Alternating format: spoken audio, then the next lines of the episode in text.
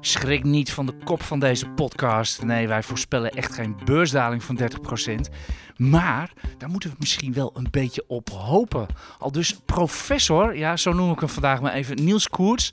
Natuurlijk, je bent aandelenanalist van IEX.nl. Maar jij gaat zometeen een heus college vermogensrendementsheffing geven. Want dat kan wel eens een grotere bedreiging voor ons zijn dit jaar dan de markt. De, wat de wetgever van plan is met ons. Daar komt het op neer, toch, Niels Koerts? Ja, dat klopt. Ja, zeker. Ja, nee, want in Den Haag denken ze dat uh, beleggen dat dat nu tegenwoordig gratis geld is. Maar dat is natuurlijk niet het geval. Dus uh, uh, Volgens mij merken we dat al deze maand. Ja. As Ja. we speak, het is eh, vrijdag 21 januari. Wij nemen deze podcast op op Beursplein 5 in de Bellagezaal, als u het precies wil weten. De AX staat min 2. Er is om 4 uur nog een eh, optie-expiratie.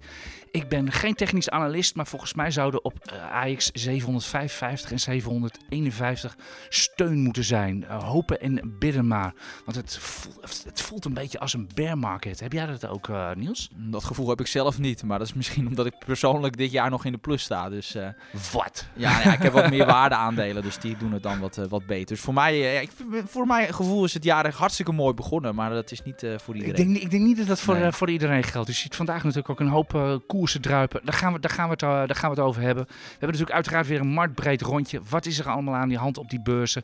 We gaan natuurlijk kijken naar verschillende fondsen. Zo hebben we ASML. We kijken naar Unilever. Lopen even heel snel langs de cijfers van Beterbit. En er zit een hele grote meneer in Doen we nog even snel Alfa als we daar voor, tijd voor hebben. We hebben natuurlijk weer een zwik lezersvragen. En we kijken nog even heel snel vooruit naar de vele cijfers eh, van deze week. Van volgende week moet ik zeggen. Philips noemde ik al even. Microsoft en Tesla komen bijvoorbeeld ook door. En dat zijn wel hele grote namen. Verder heb ik nog even wat huishoudelijke mededelingen. Op dinsdag 25 januari zit u om 8 uur klaar. Want dan geven wij met IEX. En we gaan echt met al onze mensen, TA's, fundamenteel, we zijn er allemaal. Geven wij een avond lang in samenwerking met IG Markets een uh, online seminar. Kijkt u gratis mee u, hoe u moet inschrijven, et cetera. U vindt het allemaal uh, bij ons op de site. Dat gaat allemaal heel vlot. En wij zien u heel graag uh, komende dinsdag. Wij hebben dan een half uur tijd, Niels, om 10 voorspellingen te geven. We gaan er echt heel snel doorheen. dus dat zal heel kort moeten. Ja, of we lopen gewoon uit, hè. dat kan ook.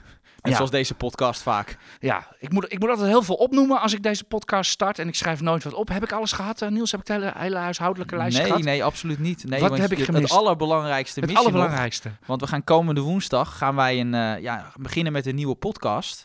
En uh, ja, onze regisseur Koen die uh, gaat, er, gaat er wat meer over vertellen, want hij gaat die podcast presenteren. Dus Koen, het woord is aan jou. Ja, even voorstellen, Koen Grutters, jongste bediende van IEX.nl. En uh, ja, zeg het maar, wat gaan jullie doen? Ja, inderdaad, redacteur bij IEX. En uh, Niels Koerts en ik, dus een bekende stem in ieder geval, die, uh, wij gaan een nieuwe podcast starten. De IEX Beleggers Podcast blijft gewoon. En voor sommigen die misschien nu luisteren, is deze podcast toch wat zwaar of ingewikkeld. En, en gaat soms wat diep in de materie. En daarvoor hebben wij een gloednieuwe podcast genaamd De Beursgang. Komende woensdag trappen we af. Um, dus ik zou zeggen, kom vooral luisteren. Het is niet voor de, voor de hele gevorderde beleggers die hier misschien naar luisteren, dus uh, uh, weet dat. Maar ben je beginnend, startend, kom vooral uh, woensdag luisteren. En daar zal ik ook mezelf wat beter voorstellen en wat de bedoeling is van die podcast. Dat, dat horen jullie allemaal dan. Oké, nou tot woensdag Koen en, en veel succes. En uh, nou, dan gaan wij maar even diep op de materie in. Ik kondig je al even aan als, uh, als professor uh, Niels Koerts. We hadden het gisteren aan de telefoon. Wij spraken over, over deze podcast, wat we gingen doen. En jij kwam met een heel verhaal over vermogensrendementsheffing. Ik zeg, Niels, dit gaan we morgen doen in de podcast. Brand los.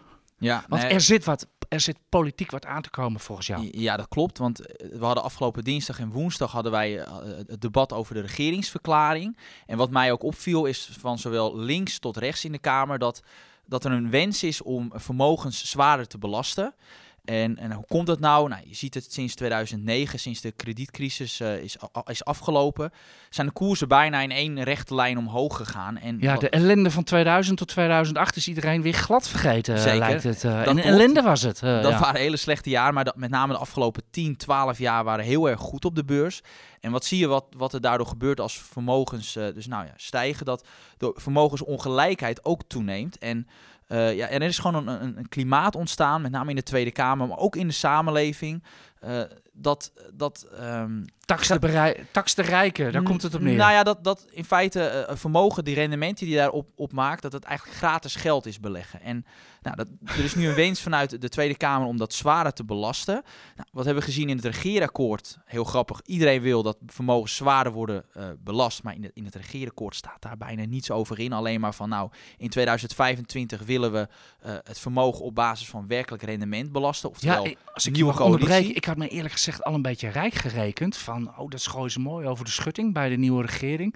Ze willen er eigenlijk niks aan doen, dat ze dat pas voor 2025 gaan plannen. Maar ik heb mij te vroeg rijk gerekend, eh, Niels. Dat komt, klopt, want op, op Oudjaarsdag eh, kwam natuurlijk de Raad van State met het oordeel dat die huidige box 3, dus die huidige heffing die we nu hebben op het vermogen, dat die onwettig is. En dat heeft heel veel implicaties, want wat, wat, wat, wat kan je als belegger nu doen, maar ook als spaarder? Omdat deze uitspraak er ligt, kun je nu gewoon bezwaar maken tegen de belasting die je moet betalen in box 3. Dus wat gebeurt er dan? De overheid krijgt daardoor nou, praktisch nauwelijks meer geld meer halen ze binnen uit die box 3. Maar goed, je hebt wel, de overheid heeft wel zijn uitgaven, dus er moet iets anders komen. Eh, en dat gaat wel gevolgen hebben, want Ja, en dat moet snel, omdat er anders een gat in de begroting is van een paar Ja. miljard. Juist, en dat moet snel. Dus ja, ik, ik weet begot niet wat er gaat, gaat komen. Ik heb wel natuurlijk een inschatting. Maar wat ik wel wil duidelijk maken, dat als je nu een vermogen hebt van ongeveer 100.000 euro, zit je met het systeem wat we nu hebben, zit je echt heel goed. En wacht even, wat bedoel je met dat vermogen van een ton? Dat noem je spaargeld en aandelen? Ja, Daar valt niet een eigen huis onder? Of, eh, of moet je dat nog compenseren met schulden of wat dan ook Nou, die kijk, je eventueel hebt? Hoe de, de eigen woning zit natuurlijk in box 1. Eh, en wat zit er in box 3? Dat zijn dus je, je beleggingen, je, eh, je spaargeld, ook schulden. Maar dan meer dan heb je het over een, eh, een twee, bijvoorbeeld een, een aflossingsvrije hypotheek. Die zit dan ook weer in box 3. Dus, eh, dus dat kan je er van afhalen. Maar in feite, in box 3 zitten je spaargeld en je beleggingen. Oké, en wij gaan nu even uit van een kleine lit- retailbelegger met een ton, eh, ton vermogen. Dat systeem is natuurlijk fantastisch, want eh, wat je nu ziet is dat, je, dat de overheid uitgaat dat je een bepaald fictief rendement gaat maken. Dus voor, dus voor iedereen gelijk. Nou, als aandelenbelegger maak je gemiddeld ongeveer 7% rendement op je vermogen. Dat is een beetje waar je vanuit mag gaan. Dat is het langste, uh, langstjarig gemiddelde wat er Juist. is. Ja. Nou, de eerste 50.000 euro is vrijgesteld. En de 50.000 euro die daarna komt, betaal je effectief 0,6% belasting over. Oftewel, heb jij een ton, betaal je eh, over dat, die 100.000 euro 0,3% belasting. In andere woorden, 300 euro. Nou, dat is wel te doen, zeker als jij 7% rendement maakt, want dan hou je nog 6,7% over. Dus dat is mooi. Nou, dan hou je er wat inflatie vanaf. Nou, dit jaar hebben we belachelijk veel inflatie, maar gemiddeld gezien is dat ongeveer 2%, waardoor je afgerond zo 4,7% wel maakt op je vermogen als jij een ton hebt. Ja, overigens met die huidige inflatie van, wat was het, 5, 6 procent? Dan, dan hou je weer niks over, Laat maar, maar, ja. maar dat is ongeveer. Dus het huidige systeem is voor relatief kleine spaarders en beleggers is heel erg gunstig. Maar het nieuwe systeem, daar is nog weinig over bekend, maar wat ik dus vermoed, is omdat er zo'n wens is om aandeelhouders zwaarder te belasten, is dat we dus gaan kijken naar werkelijk rende- rendement. En ik vermoed dat het in box 1 terecht gaat komen. Dus dat je dus het inkomen wat je gaat behalen over je vermogen, dat het bij je inkomen uit arbeid wordt opgeteld. En wat weten we? De tarieven in die box 1 over je loon, dat zijn de hoge tarieven. Dus stel dat jij bijvoorbeeld een tandarts bent met die 49,5% belasting betaalt. Ja, stel dat wij eh, het inkomen eh, erbij op gaan tellen, zou het dus ook betekenen dat het over de winsten die je behaalt met je aandelen ook ongeveer de helft eh, aan belasting moet gaan betalen. Stel dat jij dus 7% eh, rendement maakt, dan moet je dus de helft inleveren. Dus, dus 3,5% moet je inleveren. Trek je daar natuurlijk nog de inflatie van af hou je nog maar anderhalf procent over. Dus in, waar in de eerste situatie waar je nu als uh, belegger met een ton 4,7% overhoudt na inflatie, is dat nu nog maar anderhalf ongeveer. Uh, met, met een nieuw systeem zoals ik verwacht dat het ongeveer gaat komen. Kijk, ik verwacht wel dat die tarief in box 1 wat omlaag gaat, omdat je meer geld binnenhaalt uit vermogen. Maar stel dat dit het wordt, dan hou je dus in feite nog maar een, een derde van je winst over. Uh, in de nieuwe situatie. Dus dat is een enorme lastenverzwaring voor aandelenbeleggers. Kijk, ben je Nou ja, spaarder, het is, voor, dan het, is het is vooral dat je, dat je, je je risico neemt vooral veel toe. Je, je risicoprofiel wordt eigenlijk heel anders. Nou ja, kijk, Ja. Je, houdt, je, je, je krijgt gewoon minder rendement. Kijk, of je risicoprofiel omhoog gaat, stel dat dus je verliezen Nee, dat zeg ik inderdaad niet goed. ook worden gelijk in. gecompenseerd, gaat je risicoprofiel Ja, want dat is eigenlijk mijn vraag. Dit houdt automatisch in. Kijk, als je verlies maakt een jaar, dat betekent dus ook dat je dat bij je van je inkomen kan aftrekken. Ja, Dus dat betekent automatisch dat, eh, dat de overheid meebetaalt. daar ga ik Dat vanuit. is dan op zich dan wel weer rechtvaardig, want dan profiteren ze als er rendement is en bloeden ze mee als er, eh, als maar, er verlies is. Maar feit blijft is dat je ongeveer als belegger 7% maakt. En nou, na aftrek, nou, wat ik dus zei, eh, dat je ongeveer eh, met zo'n nieuw systeem nog maar anderhalf procent aan netto rendement overhoudt. En dan denk ik, is dat het waard om te gaan beleggen? Dat is een, echt een enorme lastenverzwaring, maak ik me zorgen om. Ja, ik ook. Ik hoop vandaar dat het we, dit, vandaar dat we dit ook doen in deze podcast. kijk, eh, ja. Hè, het is natuurlijk speculeren, want er is nog niets, maar dan ook helemaal niets bekend. Maar als ik, ja, ik heb die hele debatten op dinsdag, woensdag, ik heb toch even met een, een schuin oog meegekeken. En echt, ik, nou, op, op één iemand na, alleen op Geert Wilders, maar die had hele andere dingen waar hij mee bezig was, heb ik alle fracties gehoord dat ze dus eh vermogens zwaarder willen belasten. Dus dat is echt niet alleen maar zijn dat de linkse partijen. Dus nee, nee, nee. En dit is ook dat, het wordt ook echt als inkomen gezien, hè, wat wij verdienen op de beurs. Ja. En eh, ja, dat het eh, volatiel is en een hoop risico tegenover staat, dat wordt nog wel eens uit het oog verloren. En ook dat we nog wel eens, ik noem het al even, van 2000 tot 2010 hebben we natuurlijk niks verdiend. En dan zul je natuurlijk net zien, dan vervoeren ze dit in en dan gaan we natuurlijk jaren verlies maken. En dan heeft de overheid ook weer een probleem. Als we nou drie minjaren op rij krijgen, ik, ik speel maar even advocaat van de duivel, want dan bloedt de overheid wel maar mee. dat is, en daarom zei ik dus ook, misschien wel het beste wat ons kan overkomen, is een koersdaling van 30%. Want ik denk dat dan ineens dat probleem van vermogensongelijkheid, dan is dat dan ineens weg. Maar dan is die vermogensongelijkheid veel kleiner geworden. Want de mensen die wat meer hebben, die zijn natuurlijk veel meer eh, kwijtgeraakt in verhouding tot de mensen die niet beleggen. Dus, eh, dus ik denk zelfs als je, als je op lange termijn denkt dat je nu beter een forse koersdaling kan krijgen, dat we dan als overheid, dat we als beleggers wat meer worden gespaard door de overheid, dan dat we nu ineens weer 20% rendement gaan maken. Dan denk je, ja, die beleggers die verdienen zoveel, eh, die kunnen ook wel wat meer gaan bijdragen. Dus ja, ik, ik maak me hier echt zorgen om. Ik heb, ik heb echt het gevoel dat ik de enige ben, want ik, ik, ik luister ook wel Eh, andere podcasts die ik- over beleggen gaan. Sinds, sinds ik bij Ja. beleg heb ik meer vrees voor inderdaad wat de overheid doet met, eh, met taxes en heffingen. Dus continu is daar natuurlijk al, zeker sinds de kredietcrisis, is daar sprake van. We hebben zoveel jaar geleden hebben we ook gezien wat er in België is gebeurd. Dat er ineens enorme aan- en verkoopkosten eh, waren voor beleggers. Waardoor het gewoon echt geen zin meer had om überhaupt nog te beleggen. Nou, daar En, ben eh, ik het niet helemaal mee. Je kan nou ja. aandelen gewoon vasthouden. Dit is ernstiger dan zo'n transactietax. Ik denk dan nog maar minder handelen. Maar dit is echt wel, ik vind dit echt groot. En wat ik me met name zorgen om maak, als zelfs in andere beleg podcasts die over beleggen gaan, al wordt gepleit voor hogere belasting voor beleggers, dan denk ik van nou, ja, als het al zo ver gaat, dan zijn we de enige in Nederland die nog Ja, over ja, zijn maar dat zijn, dat, dat, zijn, dat zijn allemaal beginners, joh. Die hebben nooit meegemaakt dat, een, dat, dat, dat koers ook wel eens 10, 20, eh, 30 jaar kunnen tegenzitten. Hè? Ja. En dat je het alleen van dividenden moet hebben eh, en, en dat soort dingen. Het zijn volstrekt vergeten in, eh, in de afgelopen tien jaar.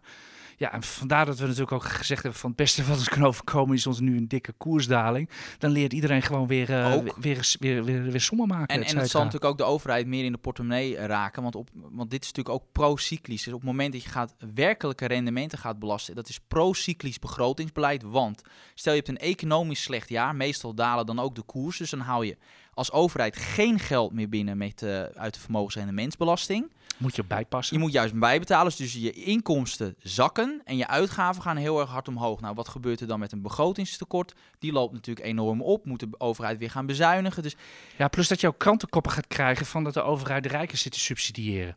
Oh, ja, ik ook niet- die had ik nog niet zo verwacht. Maar, eh, maar dus, dus het is ook voor een overheid niet in het belang om af te wijken van dat fictieve rendement. Want met dat fictieve rendement heb je als overheid ieder jaar een x-bedrag wat je uit die eh, box 3 haalt. Dus ja, ik, vond, ik vond daarom ook jouw conclusie eigenlijk wel heel leuk. Dat, dat, dat het systeem wat we eigenlijk hadden, waarvan de Raad van State dat nu onwettig verklaart, dat vond jij eigenlijk het beste, toch? dit, ik vind het een fantastisch systeem. Het is heel simpel. Iedereen wordt ongeveer ge- gelijk belast, of je nou spaart of, of, of belegt. Dus het is enorm makkelijk. Het is voor kleine beleggers en spaarders en het betaal je een relatief laag tarief, wat, ook, wat ik best wel eerlijk vind. Kijk, dat, dat is natuurlijk een mening, eh, daar kun je over van mening Ja, verschillen. Ga maar niet doen. En de mensen die een groot vermogen hebben, moeten verhoudingsgewijs wel wat meer betalen.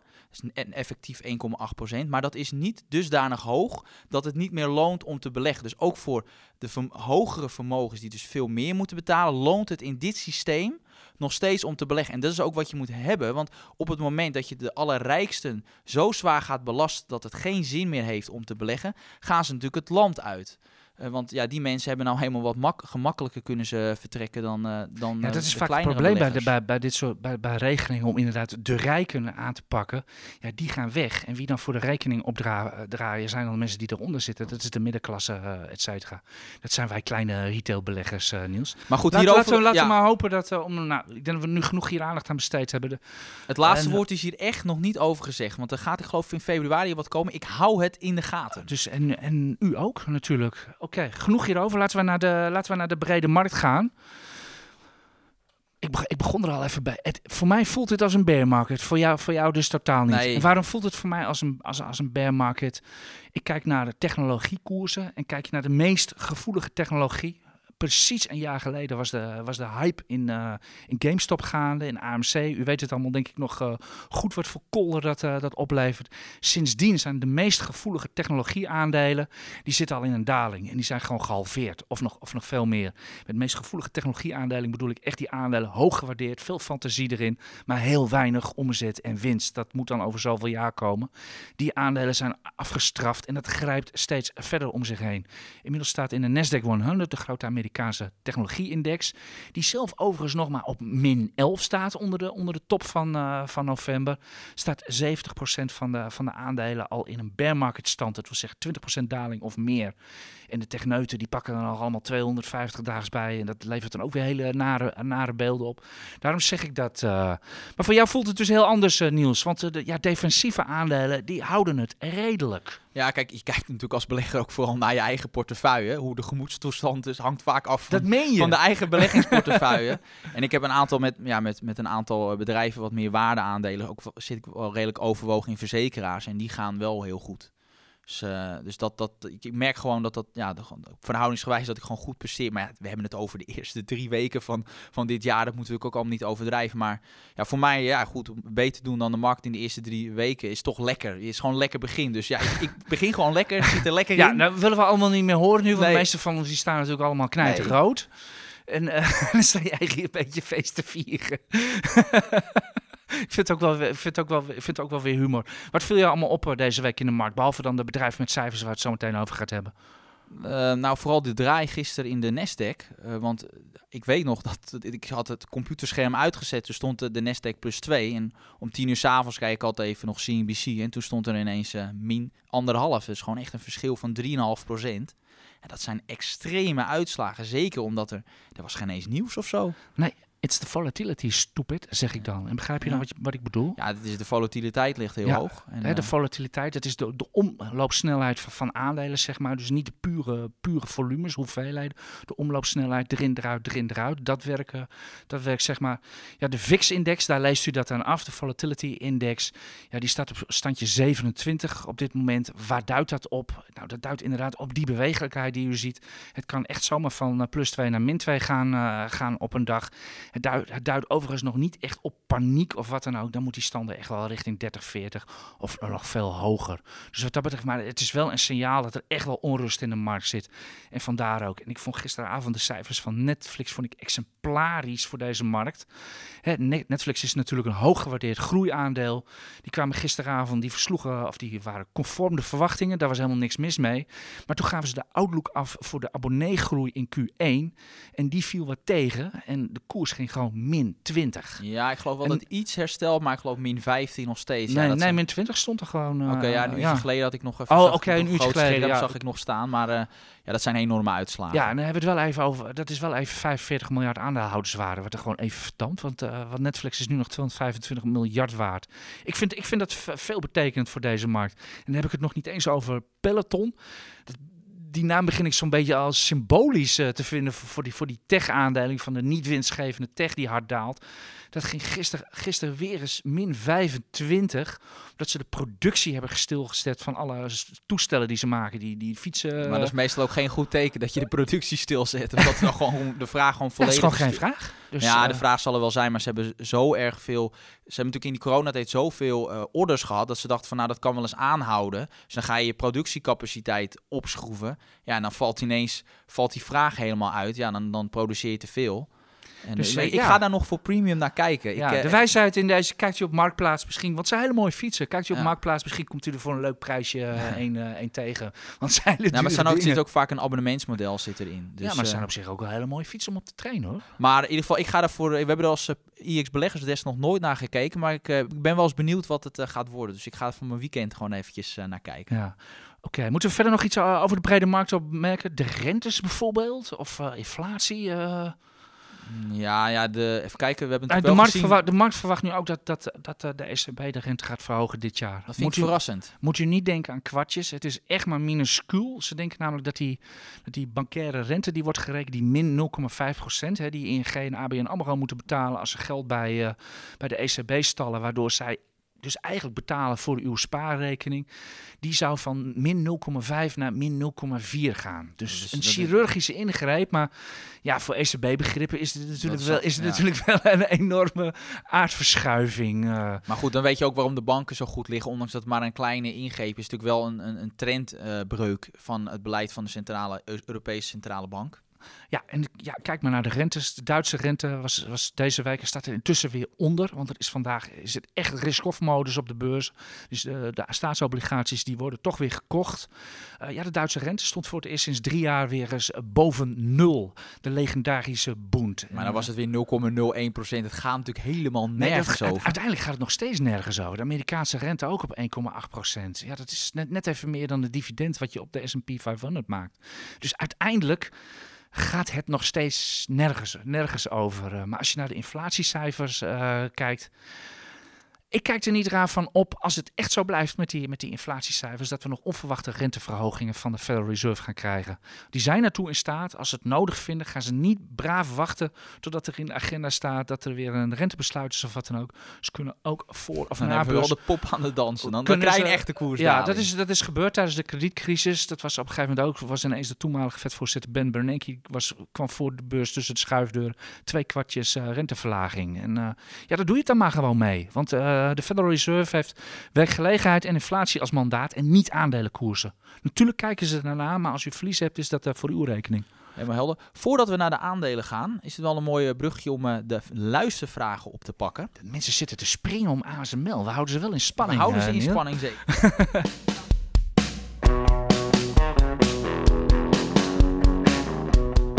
vraag van Arjan Sveres. Eh, dat is denk ik wel een mooie vraag voor jou, AJ, want je bent ook wat ouder. Wa- wat denk je dat er met de koers van het aandeel. Berks- Berkshire Hathaway gaat gebeuren als Warren Buffett komt te overlijden? Klapt het in elkaar of heeft men dan nog vertrouwen in zijn opvolger? Warren Buffett is 91 en zijn, zijn brother in arm Charlie Munger is 97. Zo oud ben ik nog niet, eh Nee, dat klopt. Maar het scheelt Maar, niet veel. eh, ja, overigens, ja, de, de heren, het woord pensioen kennen de heren niet. Ehm, ja, die, die koers gaat dan echt wel op laag. Op, dagbasis natuurlijk is een schrik als de, als de, als man, eh, als de man komt te overlijden of inderdaad Munger of wat dan ook. Dan gaat de dagkoers die gaat echt wel omlaag. Is het van fundamentele invloed op eh Berkshire Hathaway? Ja, natuurlijk. Als het grote boegbeeld weg is, hij heeft het fonds groot gemaakt. Zijn naam is natuurlijk meer dan een merk. De man loopt natuurlijk overal, iedere deur eh, gaat voor hem open en kan overal binnenlopen. Natuurlijk heeft dat effect op het fonds. Ik ga ervan uit, hij is een zeer verstandig en hij, bij zijn beleggingen ook. Hij belegt eigenlijk al lang en breed over zijn eigen graf heen. Ik ga ervan uit dat hij dat eh, goed geregeld heeft. Hoewel hij die mensen niet naar voren schuift. Noem ze maar op, de, de namen van de opvolger van Warren Buffett. Ik, weet, ik Ik moet kan ook ze ook niet noemen. Nee. Dus wat dat betreft zouden ze misschien wat meer in het zonnetje kunnen zetten. Om wat meer vertrouwen te Ja, creëren want bij dat is vooral belangrijk bij een investeringsmaatschappij. Dat eh, vaak vertrouwen is, is heel belangrijk voor- voor beleggers of ze wel of niet hun geld eh, daar willen stallen. Of willen, echt willen investeren. Dus, dus dat is iets anders dan bijvoorbeeld bij Apple. Waar toen had je natuurlijk ook dat Steve Jobs kwam te Ja. overlijden. Maar dan komt er een eh, Tim Cook en dan zie je dat die resultaten alleen maar verder stijgen. Ja, en dan blijft die waardering wel hoog. Dus, dus, ja, eh, minder sexy producten onder, onder Tim Cook dan eh, Steve Jobs, maar heel wat meer aandeelhoudersreturn. Want daar had Steve Jobs ook, dat was een borst hoor, wat hij aandeelhouders Nee. kregen. En dat is bij meneer Cook wel anders. Helemaal goed. Nou, de volgende vraag is van TA is verlies. Ja. TA is verlies. Oh, Zullen onze analisten van Topstand vinden.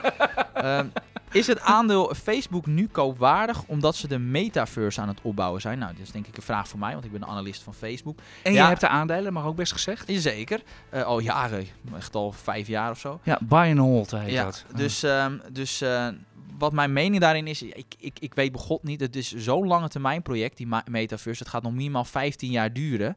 Dus of dat iets gaat worden, ik, ik denk zelf van wel, maar ik kan daar geen goede inschatting van maken. Dus waar kijk ik met, name naar? Dat zijn gewoon de vrije kaststroom. En die is heel hoog, want die advertenties van Instagram, Facebook, daar verdienen ze zoveel geld mee ehm, dat het zelfs nu, ik geloof, een multiple van 20 keer de verwachte winst is het niet eens heel duur uh, als je kijkt naar de, de, groei die ze doormaken. Dus ik kijk met name naar de, de kaststromen van uh, de huidige kaststromen en niet zozeer naar dat uh, metaverse. Maar ik vind het wel interessant om dat te volgen.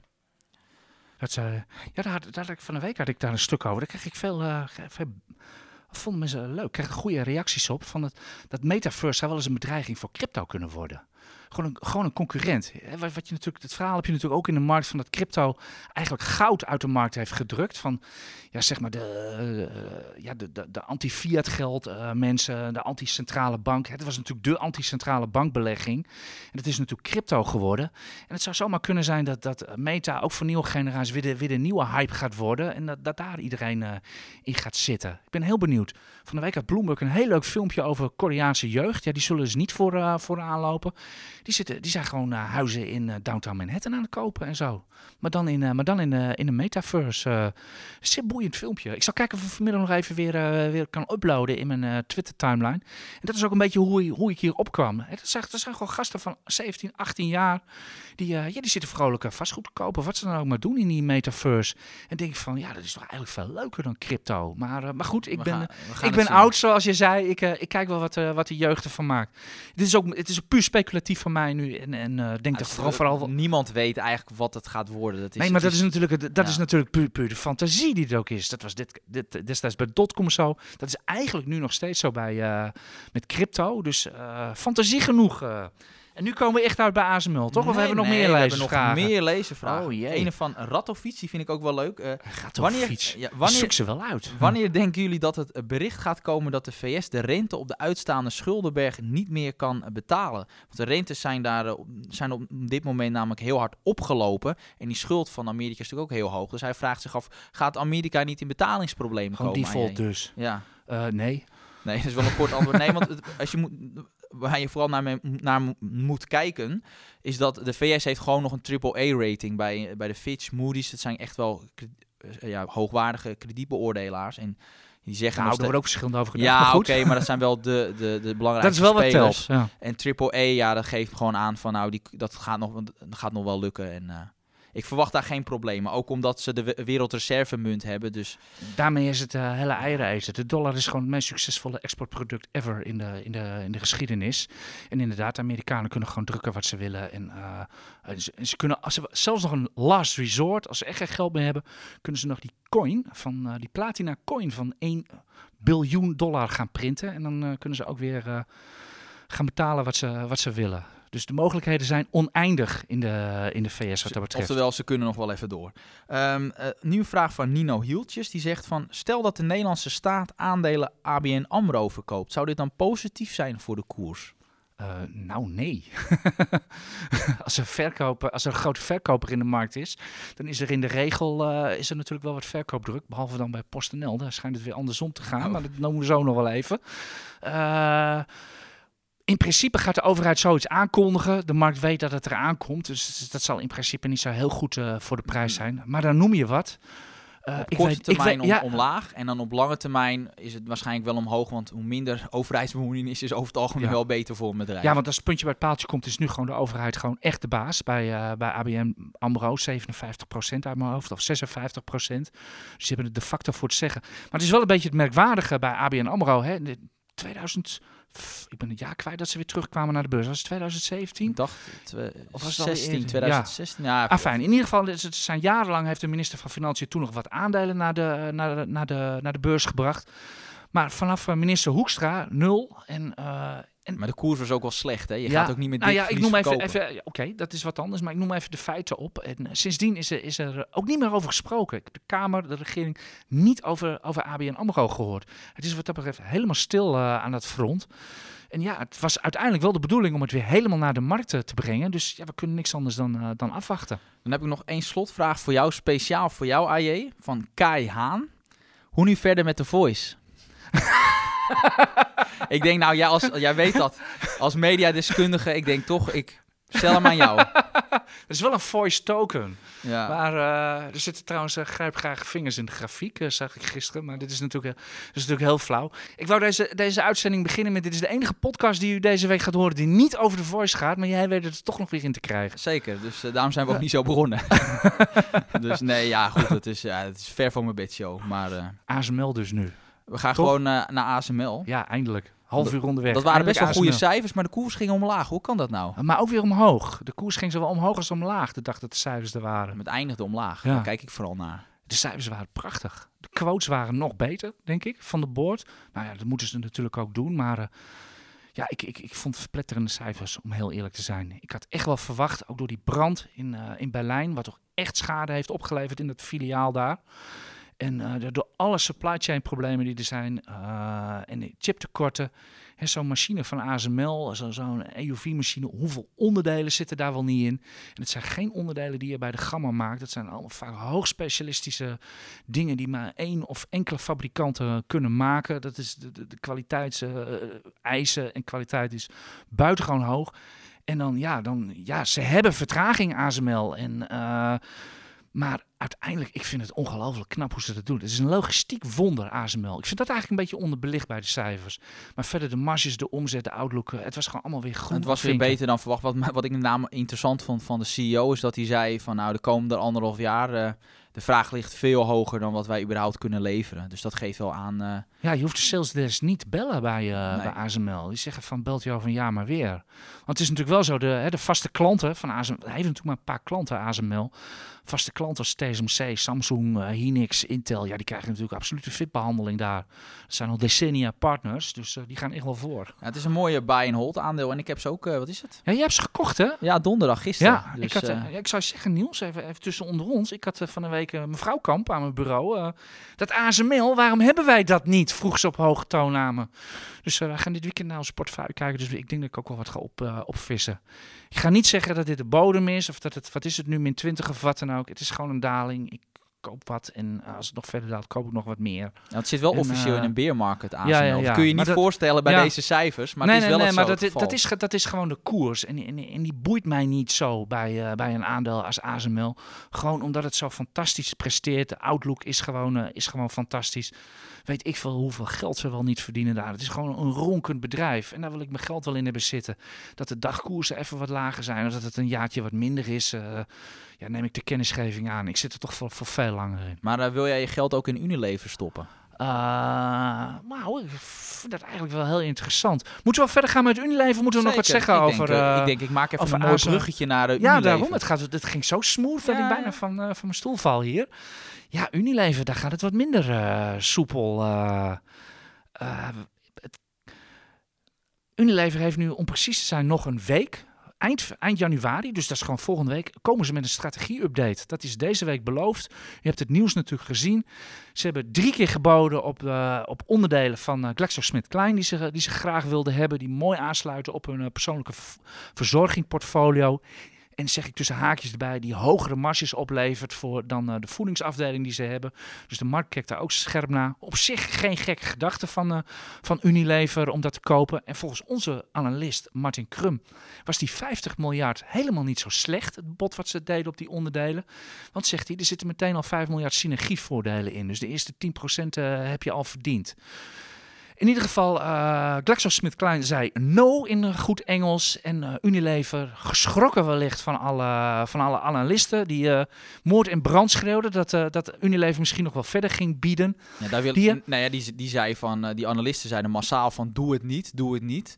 Ze doen het dus ook niet. Maar nee. jij wil even wat over die analisten ja, vertellen. Want dat is, ik, ik, ja, weet je, ze kunnen daar nooit helemaal onafhankelijk in zijn. Want wat willen die... Het zijn de grootbanken, Wat die willen die, die, zakenbanken, wat willen die? Die willen natuurlijk dat zo'n uh, GlaxoSmithKline, die consumententak, tak, apart naar de beurs zet. Want een aparte IPO, dan, dat, dat levert gewoon hele hoge fees voor die uh, zakenbanken op. En als ze dan onderhands wordt verkocht, ja, dan verdienen ze niks. Dus het is ook in het belang van die zakenbanken dat die tak dus een aparte beursnotering krijgt. Dus dan vind ik het altijd weer lastig. Ja, ja, dus als je het zo wil, als je, als je het zo wil zien, dan mag je die, dat soort rapporten mag je een beetje strooplekken noemen richting eh, Unilever. Van uh, hopen ze maar dat ze uitgekozen worden, dat ze die beursgang mogen gaan Ja, begeleiden. dat willen ze allemaal. Dat, dat Eh, levert gewoon ja. honderden miljoenen op. Ja, ja, ja, maar ja hoe, in hoe hoog zijn de Chinese muren bij die zakenbanken? Eh, ik weet het niet, ik loop er nooit binnen. Dus, eh, dus eh, zeg, het maar, eh, zeg het maar in deze. Het, het speelt een rol, maar in hoeverre dat nou Eh, echt... Wij hebben er natuurlijk ook helemaal geen bewijs van Nee, dat nee, dat dat echt kan een rol... Maar dat is, het, het, Je, weet, gewoon kunnen wel niet- dat, het- je weet ja, gewoon dat het zo werkt in de markt. Er is gewoon wel een bepaalde vorm van belangenverstrengeling. Ja, die, ja die, is er, die is er absoluut.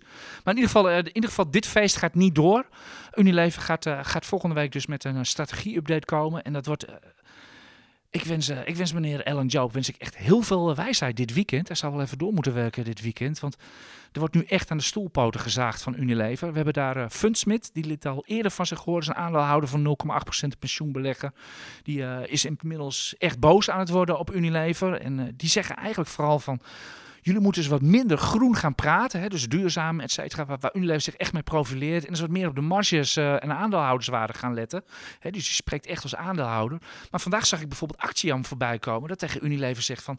Jullie moeten veel groener gaan. Dus Ja, maar dat is ook weer Dus, een eh, beetje marketing. Hè. Dat is Ook, ik zit altijd- wellicht in ieder geval. Maar ja, Zo'n partij eh, zoals Actiam, die presenteert zich natuurlijk ook als een duurzaam eh, bedrijf. Ja. Dan ga je moeilijk zeggen, nou ga maar eventjes stoppen met duurzame investering, duurzame bedrijven. Ja, maar dat geeft wel aan hoe ontzettend lastig het is eh, op dit moment voor Unilever. En van de week wreef Procter Gamble, de, de oude concurrent van eh, Unilever, de Amerikaanse concurrent, wreef het er eigenlijk nog wel een beetje in met een outlookverhoging. Daar, daar gaat het als het, dat draait de tent als een lier.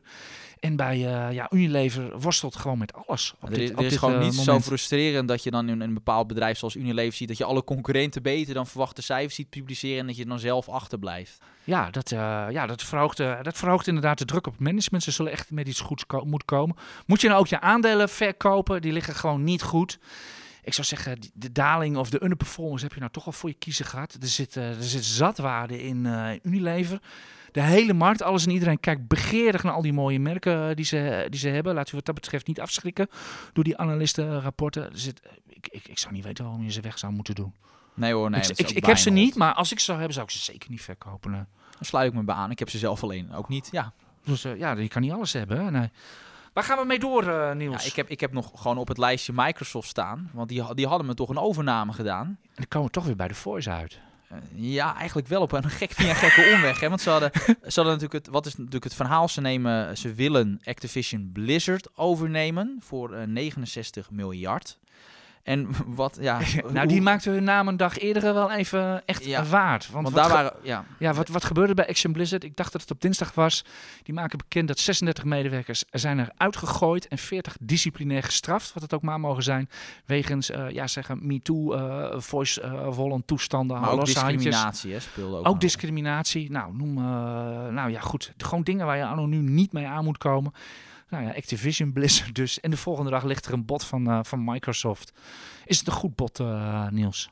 Nou ja, ze betalen iets van, uit mijn hoofd, iets van 25 keer de verwachte winst. Dus het is wel een redelijke prijs die ze betalen. En eh, wat ik wel interessant vind, is dat Microsoft op deze manier in, één klap eh, de nummer drie speler wordt op het gebied van online gaming. Dus achter eh, Tencent en Sony. Dus ze verwerven dan ineens een sterke marktpositie. Dat is trouwens meteen de adder onder het gras bij dit bod. Ik kan nog niet overname zeggen.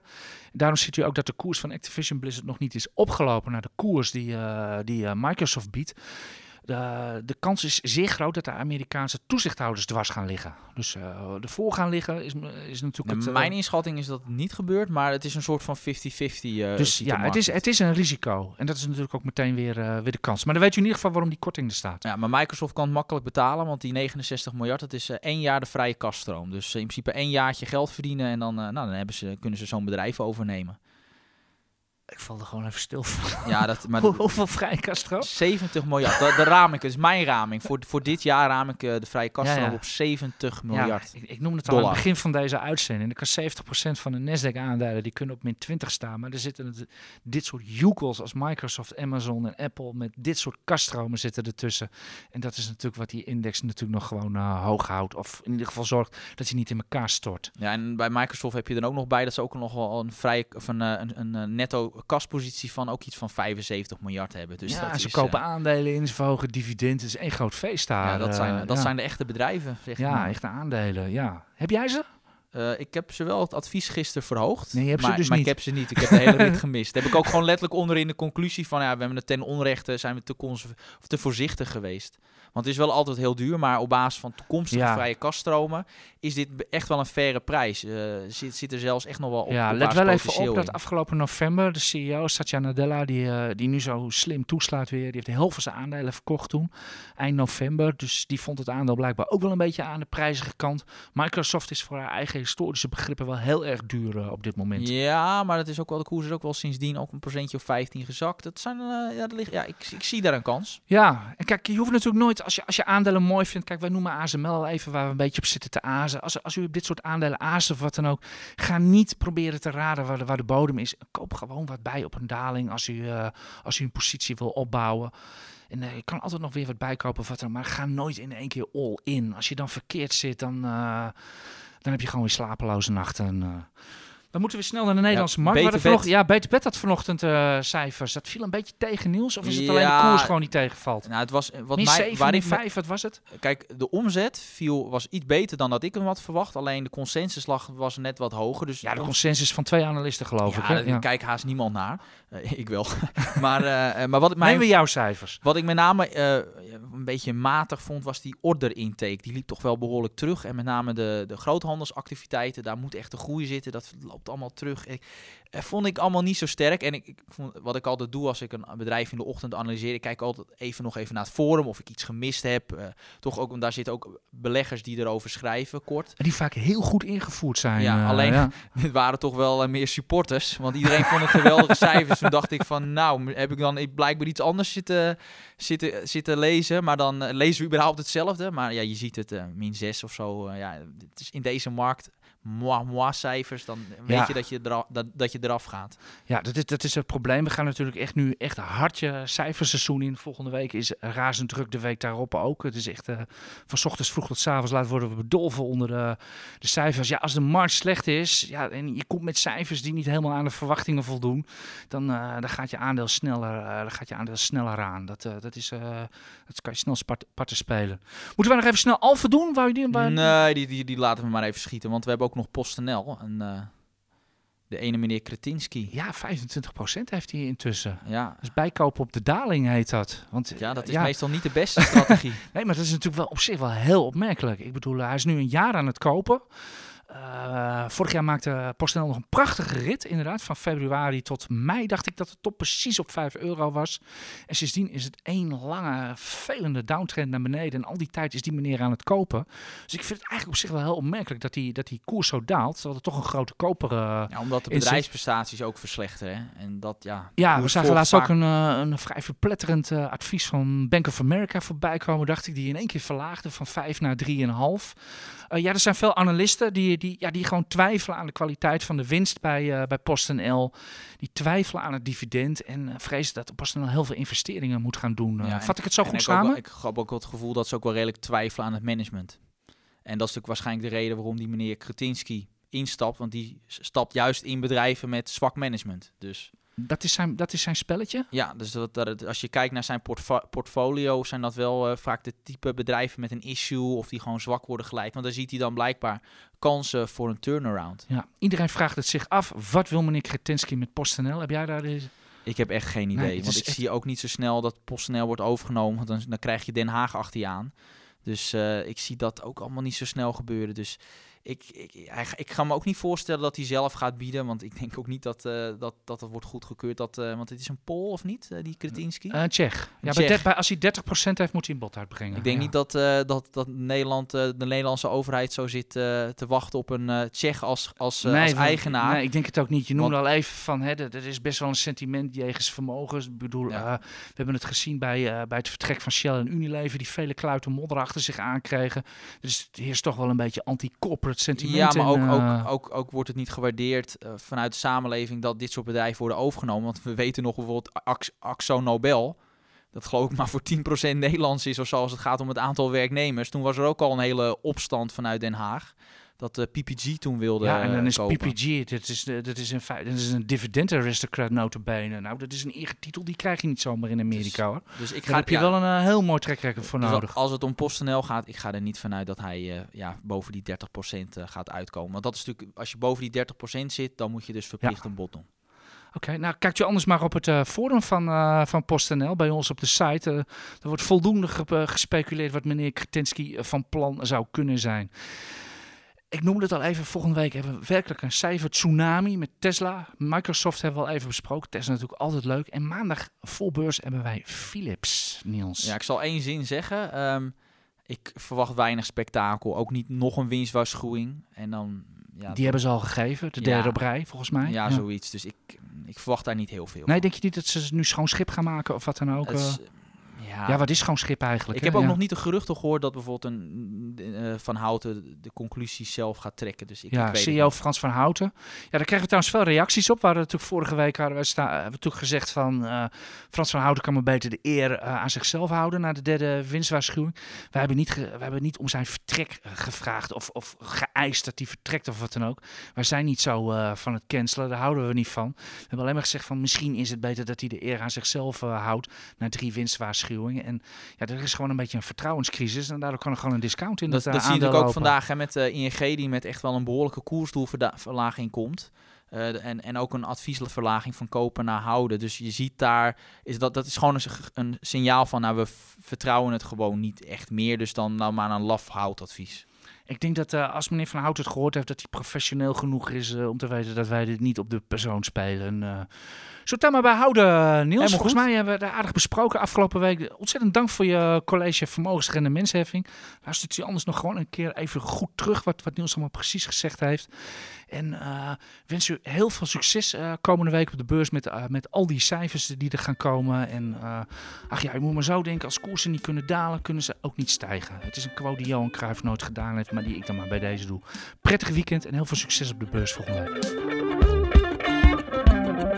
Thank you.